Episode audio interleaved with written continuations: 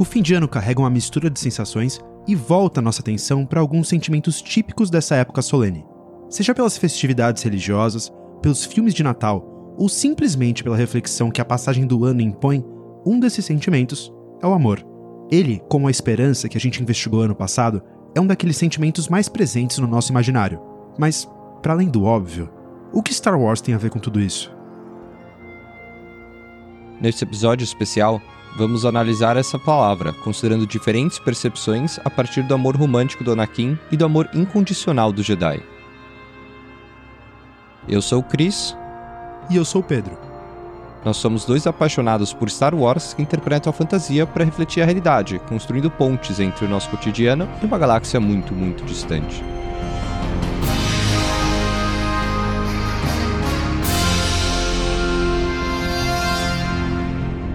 Somos os pensadores de Alderan. Ah, o amor. Vamos ser honestos, é difícil não pensar nele. Um amor como o da Hera Syndulla e do Kanan Jarrus, da Leia e do Han, da Padme e do Anakin. Tá, talvez esses dois últimos exemplos não sejam os melhores, mas enfim, o amor dos apaixonados. Por que a gente sempre pensa logo nesse tipo de amor quando ouve essas quatro letras e, de vez em quando, no fim do ano, por exemplo, penso um pouco também em um amor mais amplo e irrestrito. Bom, isso tem um porquê, e a gente vai falar um pouco disso. O amor tem várias formas, você sabe. Amor de irmão, como do Obi-Wan pelo Anakin. Amor de mãe, como da Leia pelo Ben. Amor de pai, como do Django pelo Boba. Ou de filho, como do Luke pelo Vader.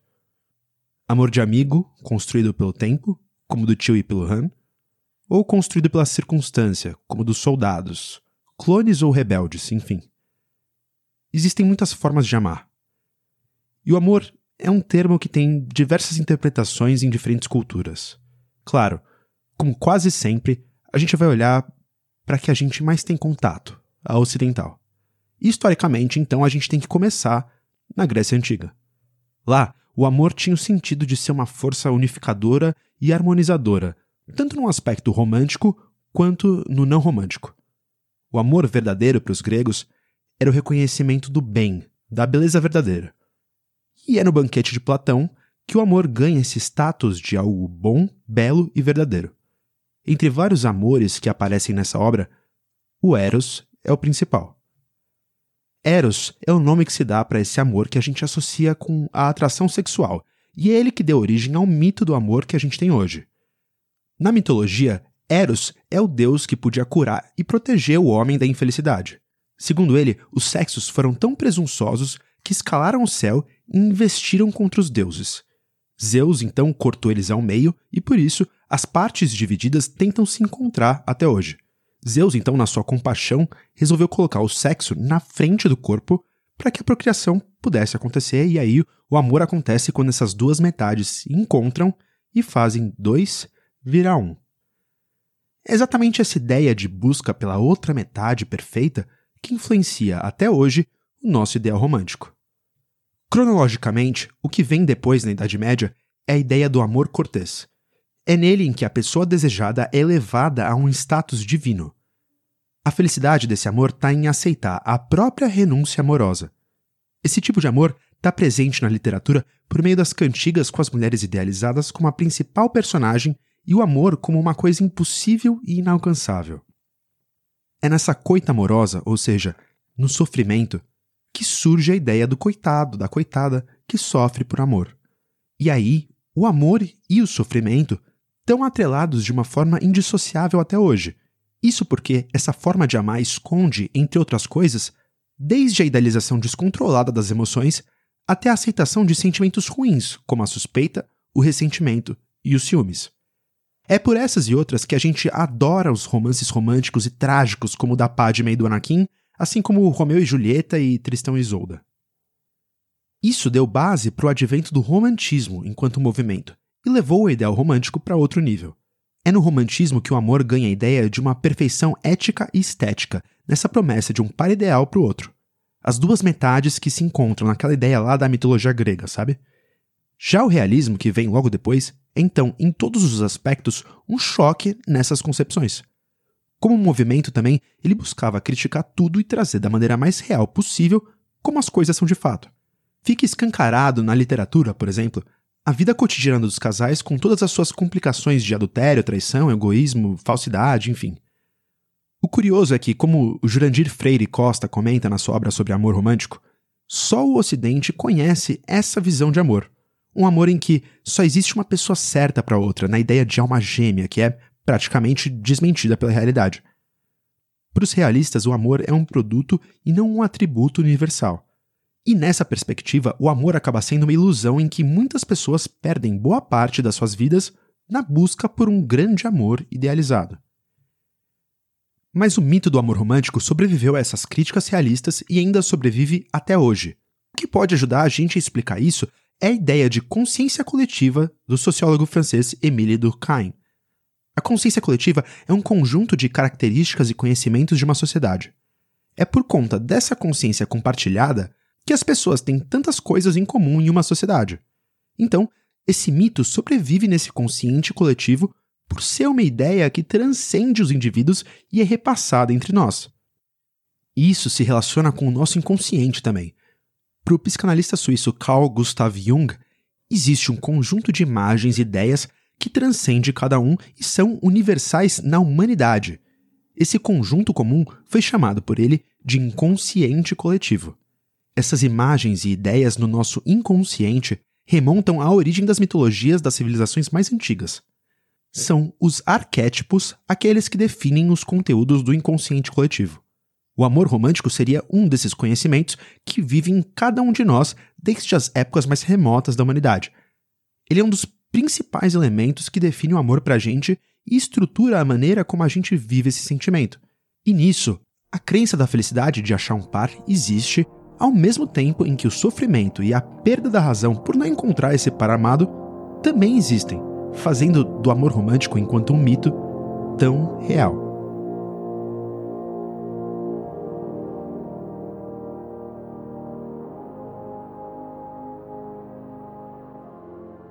Há quem diga que o amor é o instrumento principal para a realização pessoal e para a boa convivência social, mais do que só um segundo passo depois da paixão. Jean-Jacques Rousseau tem uma concepção diferente daquelas que a gente vem falando até aqui. Na filosofia dele, o amor deveria ser pleno, completo e um veículo de felicidade. Ele acreditava no amor ponderado, combinando companheirismo e amizade. E essa ideia de companheirismo e amizade é importante para a gente adicionar aqui. Na teoria de Rousseau, para se atingir uma sociedade melhor, o processo educativo teria um papel fundamental para impedir o crescimento do amor próprio e do orgulho, dois sentimentos que para ele são os piores vícios que alguém poderia ter. Para isso acontecer, a família deveria dar uma educação coesa, baseada no amor, e assim ela seria a mola mestra da transformação social, já que, segundo ele, a família é o único espaço que o homem tem vontade de sacrificar os seus próprios interesses em benefício dos outros, quebrando uma ideologia individualista. Ou seja, ele pensava que através da educação do amor na família, combinando companheirismo e amizade, o homem seria devolvido ao seu estado de bondade natural e a sociedade seria melhor e menos individualista. Com isso, a gente adiciona à equação algumas qualidades novas ao amor, e ele vai se tornando mais complexo do que só desejo. E isso é um espelho da nossa experiência. Você sabe disso. Muitas coisas se relacionam ao amor, uma pesquisa muito interessante de três psicólogas brasileiras, feita em 2019, fala disso, inclusive, como a nossa concepção de amor muda com os diferentes estágios da vida. Na adolescência, por exemplo, o amor é mais efêmero, muito pelo fato de que as pessoas nessa faixa etária estão todas aprendendo a se relacionar. Para os adultos, o amor é uma coisa sólida e madura, em que a gente compartilha sonhos e planos para o futuro. Para os idosos, o amor se relaciona com cuidado, principalmente pelo medo de perder o parceiro. Diferenças à parte, elas notaram que o amor sempre foi associado com apoio, cuidado, respeito e confiança, além da vivência pela troca de carinho. E não só isso, a forma como o amor é percebido está mais atrelada à vivência pessoal de cada um do que com a faixa etária. E essa ideia de amor está mais próximo ao amor não romântico do que dos amores históricos que a gente elencou. No sentido de que o amor é o sentimento que vem com desejo por carinho, pela vontade de querer agradar, desejar a felicidade de alguém e se dedicar por ela, sem receber nada em troca. Ou melhor, é a felicidade da outra pessoa que traz pra gente bem-estar. Além disso, os estudos mostram que o amor também pode trazer uma maior segurança emocional, reduzir os níveis de depressão e ansiedade, diminuir a pressão sanguínea, gerar mais tempo de vida, enfim, o amor faz bem. Independentemente de quem esteja envolvido, existe na gente essa vontade de proporcionar felicidade, uma vontade de amar, digamos assim, e ser amado também. Mas para isso a gente precisa estar tá disponível. Se a gente dá um passo para trás para dar dois para frente, alguns autores da psicologia dizem que para uma pessoa se enamorar por outra, ela precisa estar predisposta e disponível. Não só de maneira física, mas psíquica também. Essa seria uma predisposição, segundo o psiquiatra Roberto Chiniachiki, que vai além de uma decisão racional de querer encontrar alguém. Para ele, quem não encontra alguém é porque internamente não está predisposto e disponível para se envolver.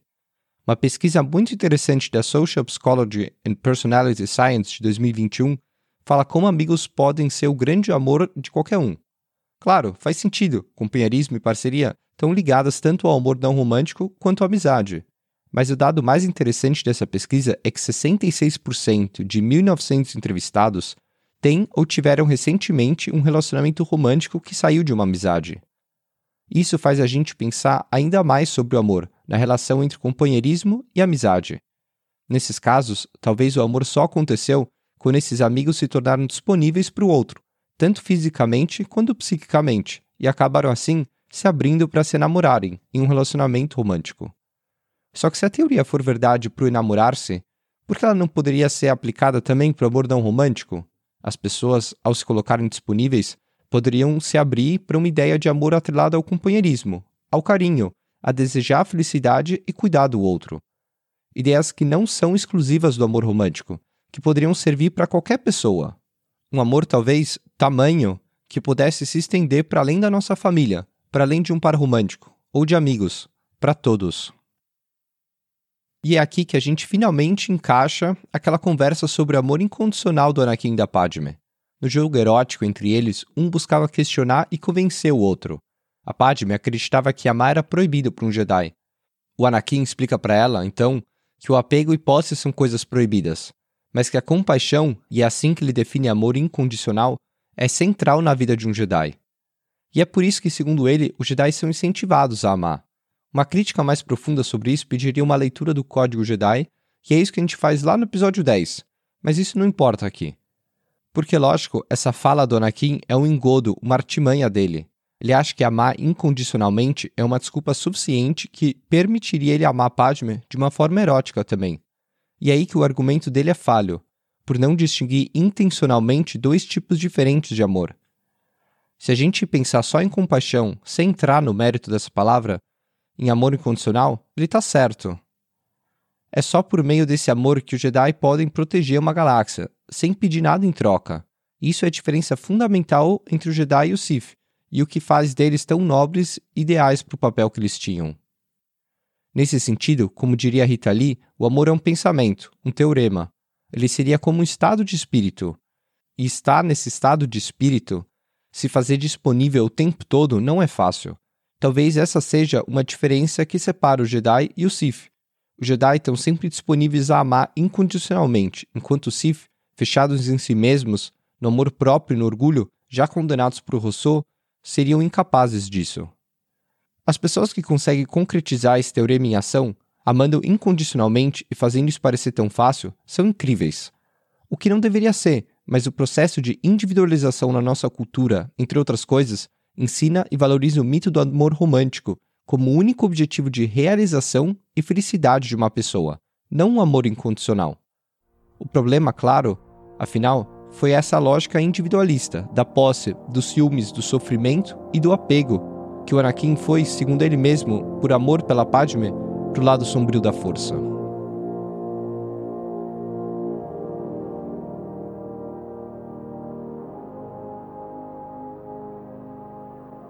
A gente falou tanto de diferentes tipos de amor, mas até agora a gente só usou uma palavra e no máximo a gente fez uma diferença entre amor romântico e não romântico. O que pode levar a gente a se perguntar: se existem tantos entendimentos de amor, só uma palavra dá conta de tudo mesmo? Bom, parece que a resposta é não. Acontece que a nossa visão foi viciada pela concepção de Platão, de Eros, que é só uma entre tantas formas desse sentimento. Ela parece se sobrepor às outras, e isso é uma herança histórica, só que de um único pensador grego. Então, para fechar esse episódio, a gente vai da Grécia à Grécia. Só que dessa vez, a gente vai voltar aos gregos não só por eles serem o berço da nossa civilização, mas por terem um entendimento mais completo desse sentimento de fato. Afinal, eles tinham uma variedade de palavras para falar de amor. A gente já falou bastante de uma, o Eros. Eros que se relaciona ao desejo, logo, a falta. A gente falou da relação dessas duas palavras no nosso último episódio sobre o tempo também. Se você não viu, fica a dica. Mas enfim, o amor erótico existe, você sabe, naquela loucura criada pela ausência do objeto de desejo.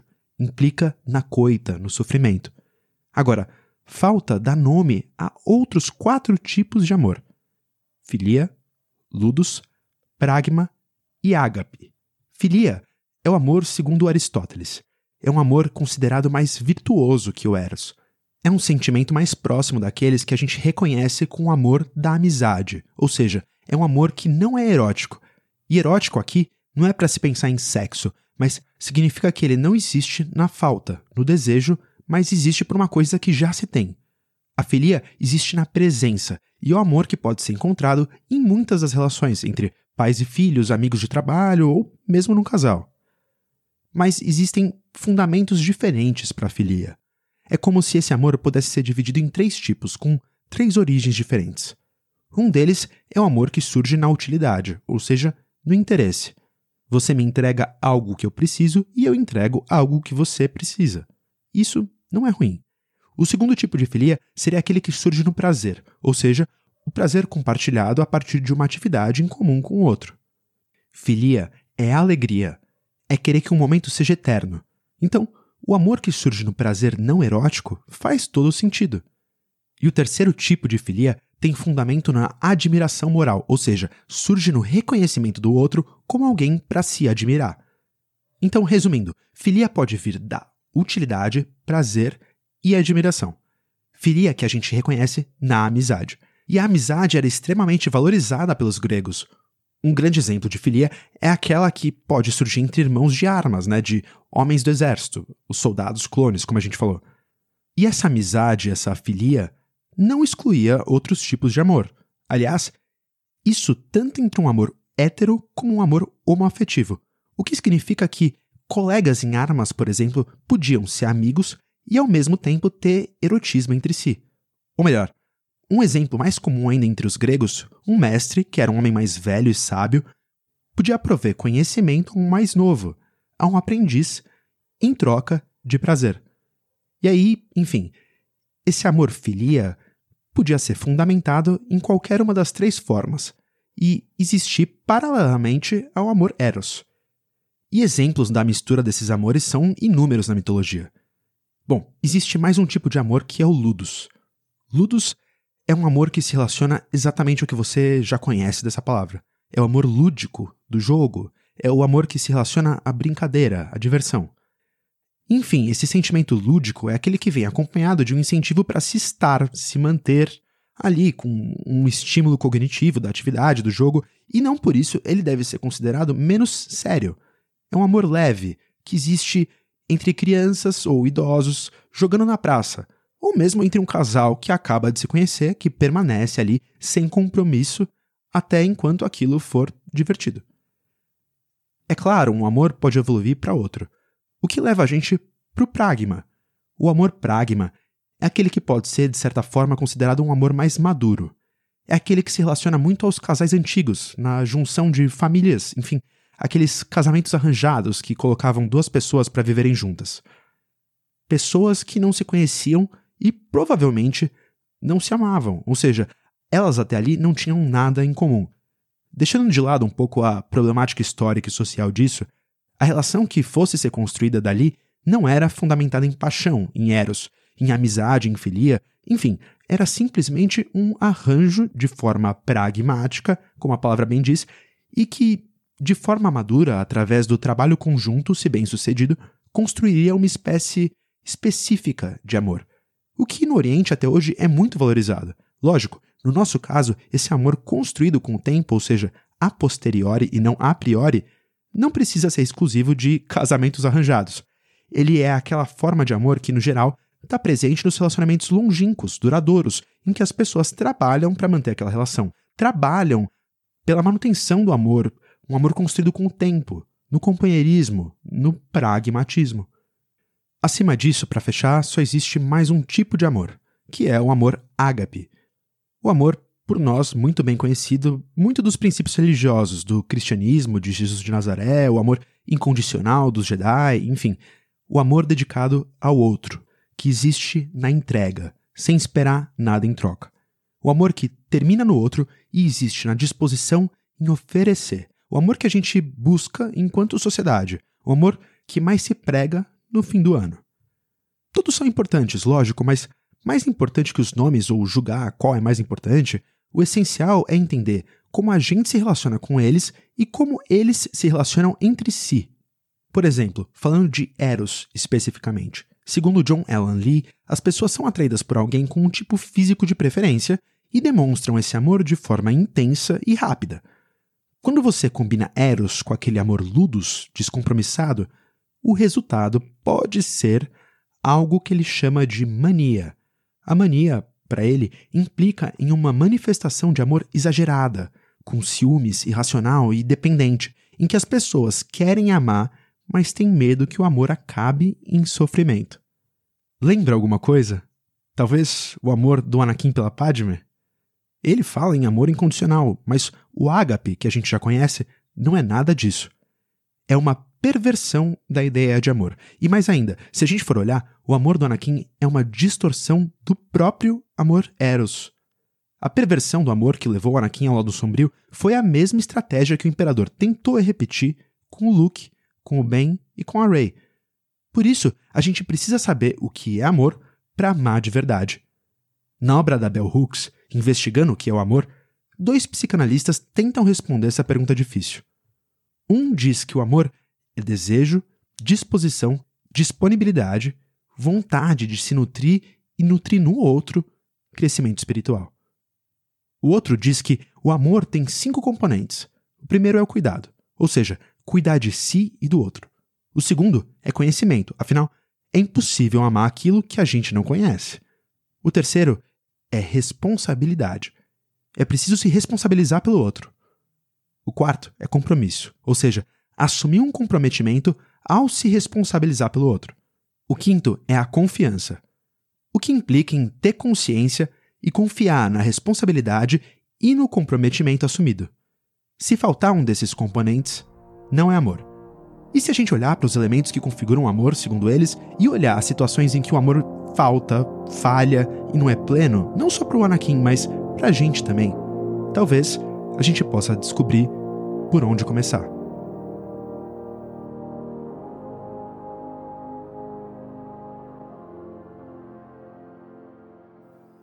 Então, para fechar essa conversa, como todas as outras do Pensador de Alderan, a gente vai olhar algo no universo Star Wars e, através do conhecimento que a gente tem do nosso mundo, olhar de volta para cá e talvez encontrar alguns aprendizados. A gente não pode negar o caráter histórico-cultural do amor. A forma de amar que se estabeleceu no Ocidente é uma construção decorrente de transformações sociais, interesses econômicos e produções filosóficas. Pensar em outra forma de amar, um amor incondicional, por exemplo, a tudo e a todos, leva a gente a questionar o ideal do amor romântico, o que significa duvidar da naturalidade e da universalidade dessa forma de sentimento. Quando o amor romântico se estabeleceu, era para ele ser um ponto de equilíbrio entre o desejo de realização pessoal e o compromisso com ideias sociais. Ele estava muito mais próximo do bem comum, mas com a perda de ideias coletivas, o amor foi reafirmado dentro dessa lógica individualista. Isso significa que o amor romântico não é ruim, mas da maneira como ele foi consolidado é importante o questionamento. Essa crítica é um incentivo a outras formas de amor, dando mais diversidade de ideias menos opressivas. Um ponto de partida para novas possibilidades de realização, talvez mais condizentes com as nossas fragilidades e que tragam novas soluções para essa realidade. Mas como a gente perdeu essa riqueza dos gregos com o tempo, não só dos nomes, mas das ideias, será que recuperar as ideias de Eros, filia, Ludus, Pragma e Ágape não poderiam nos ajudar a expressar e entender melhor esse sentimento? A gente acha que sim, porque esses conceitos, mais do que dar nome às coisas, nos deixam mais atentos ao que é amor, ou melhor, o que são os diferentes amores, para que ninguém distorça essa ideia. Porque o problema dessa história é quando alguém distorce a ideia de amor intencionalmente, e o imperador tentou fazer isso três vezes com a família Skywalker. É interessante pensar como ela se relaciona com os outros através desse sentimento e como isso influenciou o curso da galáxia. O Anakin com os seus, o Luke com os seus, o Ben e a Rey com os seus.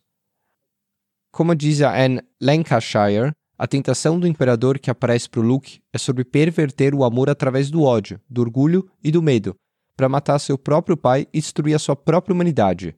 Mas o Luke escolhe o amor e ensina o seu pai a escolher o amor, como um Jedi, como Ben e a Rey depois dele. Como nós podemos escolher sempre o amor.